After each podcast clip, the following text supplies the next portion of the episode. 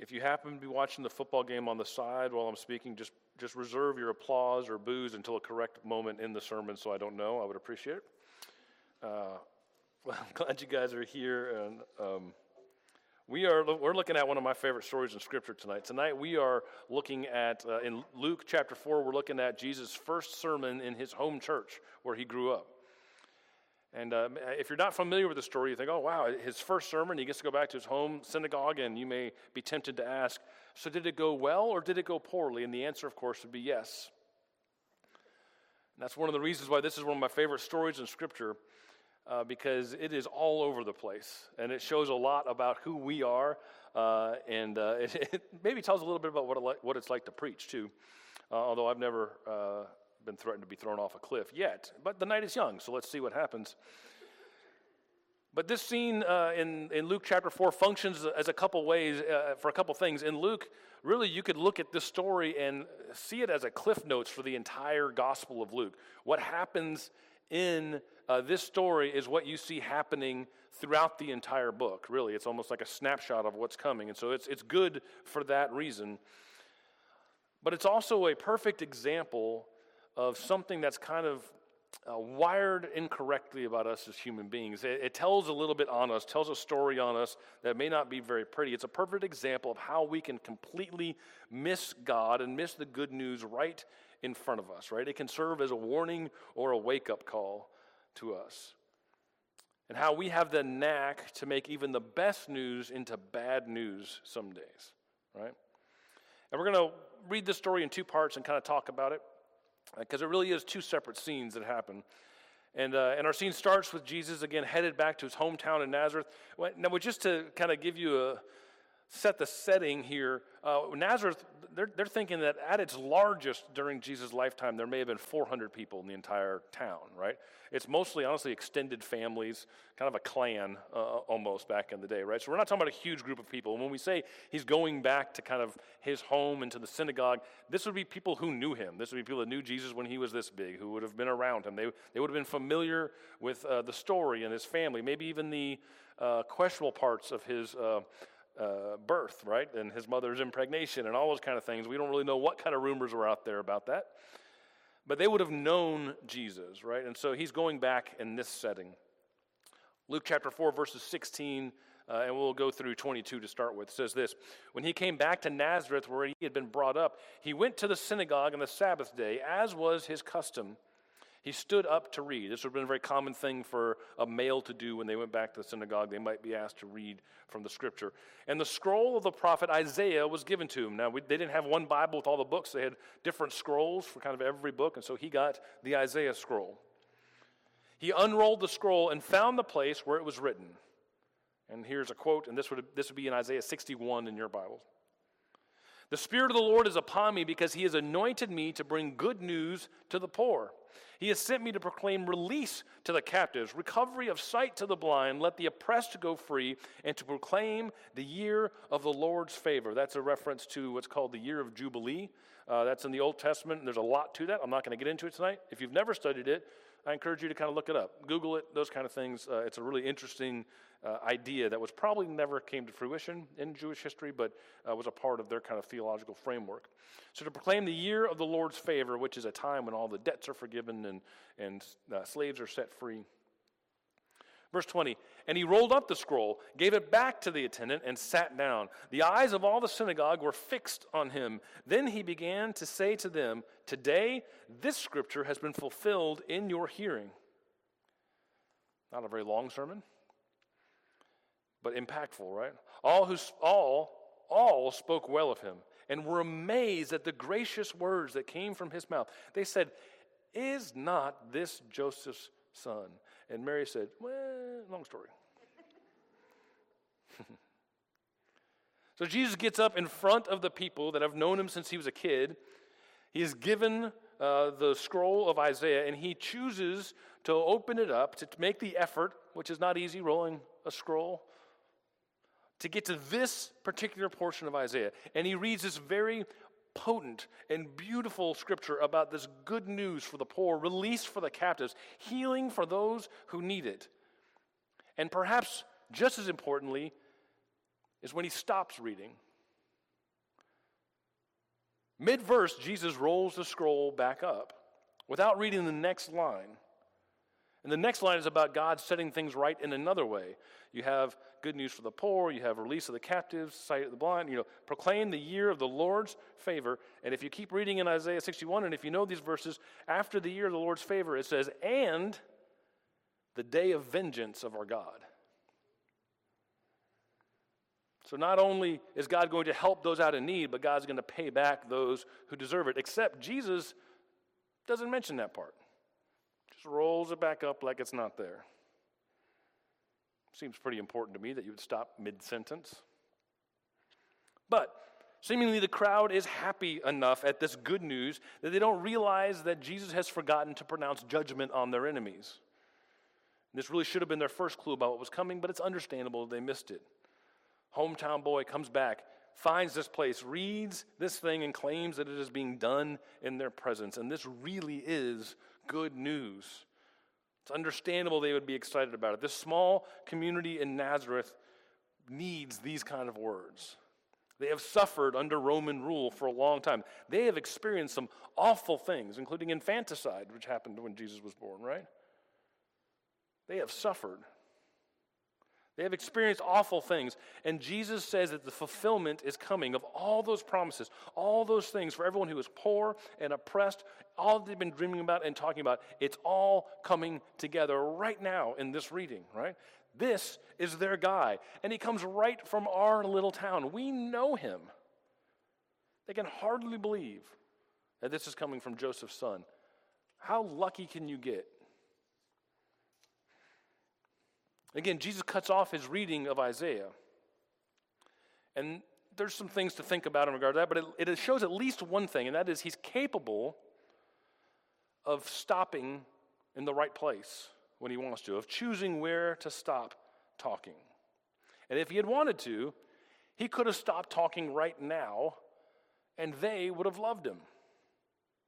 They're all excited about what he's been talking about. They're all so impressed with this guy. But sometimes, and I'm sure you've never done this, you've talked just enough and things are good, but you just can't stop talking. And you say too much. Sometimes you talk a little too long and your fans turn into enemies. Again, I know no one in this room has ever done that. Everyone in this room knows exactly when to be quiet. I have done it many times in my life. And I had it done to me just a couple weeks ago. You know, you have these moments where you've, you've been in an argument, you finally hash it out, you get on the same page, but you say that one more thing and you ruin it, right? And I, I've been in this situation in my during the week job. We're having to work with this statewide organization on some federal money, and it has been the bane of our existence for twelve months now. It's a good thing. It's helping out a lot of people, but it has been torture. And uh, it is safe to say that my attitude towards uh, the agency that we're dealing with and the particular person who's in charge of us in this Um, has been less than Christ-like um, and has been strained because it's just been inexplicably difficult and made hard, and it's just it's just one of those things where I just can't wrap my mind around why it has to be this way, right? It just doesn't make sense. And we've had this kind of combative and unreasonable relationship, and it has worn us out for a year, and we finally got on this call uh, where... Um, I said, look, we just need to talk for a minute. And I had a bit of a heart-to-heart with someone. I'm not friends with them, and they really didn't need to create that space. But I did. I thought if we can just create a little empathy in this situation, if they can just understand what it's like from our side, maybe they'll, you know, get off the gas pedal a little bit here and be a little more understanding. And so we had a bit of a heart-to-heart heart there. And honestly, it went surprisingly well. I was very honest. I wasn't mean, but I was very honest about what I was struggling with and what I didn't like and what I thought was unfair and why I thought it was. And I asked them to understand what it's like uh, from this side of things and what we're trying to deal with and how we're trying to do it in good faith, and it doesn't feel like they're on. I mean, I, I, I laid it all out there, right? And and I, I feel like he heard it. And, and then and then he talked about some things from his side, and he answered some hard questions, and he kind of didn't answer some other hard questions. But he answered some hard questions, and that's better than what we've been getting. And we were making real progress. I wouldn't say we were going to go hang out and have a beer together or anything, but um, I didn't want to punch him anymore, and that's a that's a good start in that kind of situation, right? I mean, we were getting there. We were having progress. It was going surprisingly well. I felt good for the first time about this person and uh, and and kind of our relationship, working relationship. We were about to hang up, and I was thinking, wow, I can't believe how well this went. And I'm going to tell all the other folks uh, how well this went, and maybe this is maybe we're all turning over a new leaf and new things are happening here. And then he he kept talking. We were good. I mean, we were good. And then he offered this final little uh, metaphor where he said, I'm glad we really hurt each other because, you know, he said, basically, I feel like, and then he told this little story, and essentially to make it short, he ended up comparing himself to a mother who kind of hurts their child by snatching them away from the road and having to throw them to the side to keep them from getting hit by a truck. And it's hard to be that mother because you kind of hurt the child, but you're protecting them. And he should have left that part out um, because I was not ready to hear someone fifteen years younger than me that uh, I've been struggling with anyways um, compare themselves to my mother uh, rescuing me from a truck. And I just didn't need the um, I hurt you because I love you metaphor. That was not really what I was what I was there for. And because, you know, he's not my mother. And in our situation, I think he's driving the truck on the sidewalk in a crowded neighborhood, and that's really where the problem is at, right? So He just, if he just, if he just were to let it go, like we would have been okay. And instead, we hung up, and uh, and, and now I, I can't stop being mad about it, right? So you you got to know when to stop. Quit when you're ahead, right? Uh, and Jesus just doesn't do it here. Everyone's on his side. The whole home church loves him. They're excited about it if he just stops there. Verse twenty-three, he said to them, doubtless you will quote to me this proverb, doctor, cure yourself. And you will say, do here also in your hometown the things that we heard you did in Capernaum. And he said, truly I tell you, no prophet is accepted in the prophet's hometown. But the truth is, there were many widows in Israel in the time of Elijah, when the heaven was shut for three years and six months, and there was a severe famine over all of Israel, uh, and a severe famine over all the land. Yet Elijah was sent to none of them except to a widow at Zarephath in Sidon. That's a Gentile. That's a non-Jew. There were also many lepers in Israel at the time of the prophet Elisha, and none of them was cleansed except Naaman the Syrian. That's a Gentile soldier, somebody who actually fought against Israel at some point. When they heard all this, all in the synagogue were filled with rage. They got up, drove him out of the town. That means like pushed him out. They didn't have cars. They drove him out of the town. They led him to the brow of the hill on which their town was built so that they might hurl him off the cliff. That's one version of stoning. They stone some people by throwing rocks at them, and sometimes you throw people at rocks. They're both considered stoning. They were going to throw him at rocks. Verse thirty, and, and here's the, the kind of a mystical part of the passage, right? But he passed through the midst of them and went on his way. How do you make good news into bad news in just a couple of sentences? Jesus lays it out really well here if you were wondering how to do that in your life. It's really easy. The way you turn good news into bad news in just a couple of sentences is you tell me that the good news that you were just telling me about is for the people I don't like.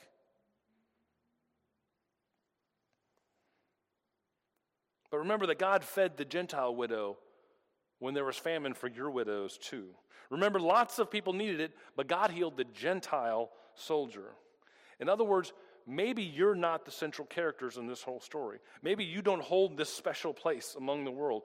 Maybe the good news is not just for you or even first for you the way you automatically assume that it is. And then you will notice a slight shift in the attitude from the congregation. They all spoke well of him till they are all filled with rage. And this is his first sermon. He gets people homicidal, right? Listen, I have preached a lot of sermons, and I've only been physically threatened once. In Northern Ireland, where someone threatened to test the turn-the-other-cheek theory on me that I had preached about. He didn't actually try to kill me. He wanted to, but he didn't. And that wasn't even my first sermon in my home church. I mean, this is next level stuff that Jesus is doing here. But I get it. I mean, if I'm honest, it makes sense to me. The most offensive thing you can be is gracious to the wrong people.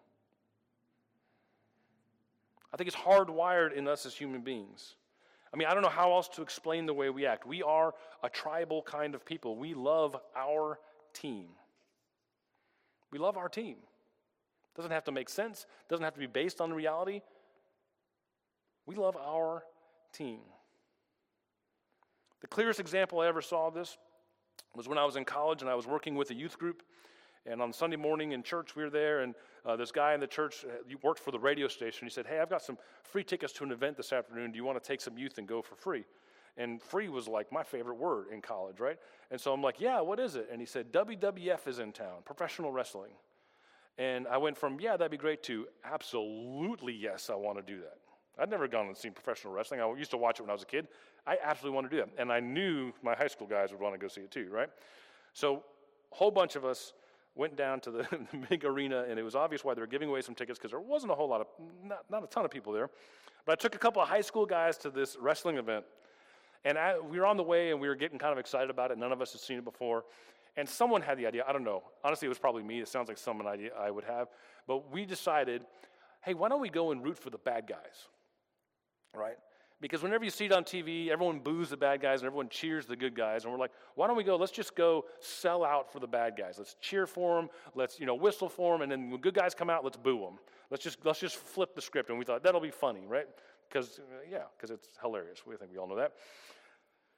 And we were old enough and sane enough to know that the teams were fake, right? There are no good guys and bad guys. All these guys are going to the same bar together afterwards. In fact, when you see it live, you can see them talking to each other and not really punching each other. And it, it's even worse than on T V where they choose their camera angles. So we're like, we're going to proudly root for the villains because that'll be funny. We just were loud and proud and having a good time. As it turns out, the rest of the crowd was much less entertained by us than we were. What I thought would just be funny was deeply offensive to the people sitting around us. As it turns out, other people paid for their tickets and really loved it and really felt strongly about the good guys and the bad guys. It's unclear to me whether or not they thought this was all real or not, uh, which is a little problematic. But um, we experienced, I mean, real anger. I mean, visceral, physical anger from people around us. I mean, scream at us, cuss at us, throw food at us, anger from people. And that's not inexpensive food. Uh, we're talking about, like, you know, ten dollar hot dogs at a place like that, and we're getting stuff thrown at us. People were livid, and which we just thought was funnier, because uh, we're bad people, but um, but it was also uh, it was it was it was funny, but it was also slightly disturbing and very revealing about human nature, right? Because this is us. You may not follow professional wrestling. I kind of hope you don't, to be honest with you. If you do, that's cool. If that's your thing, we not may not believe in the professional wrestling, but this is us deep down. If we are honest, we know it's stupid. We know it's somewhat fake. But we have our team, right?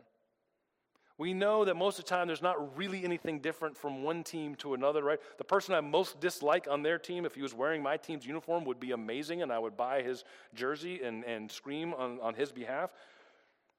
You know, when Hulk Hogan dyes his beard uh, black and wears black trunks, he suddenly becomes the worst human being instead of a real American hero. I mean, that's the kind of thing that happened in wrestling, right? We know on some level that it's not real, but we love our teams. We will live and die by the invented differences between us because I'm a human being, and we humans love the teams. They're a complete invention, but they make the world a whole lot easier.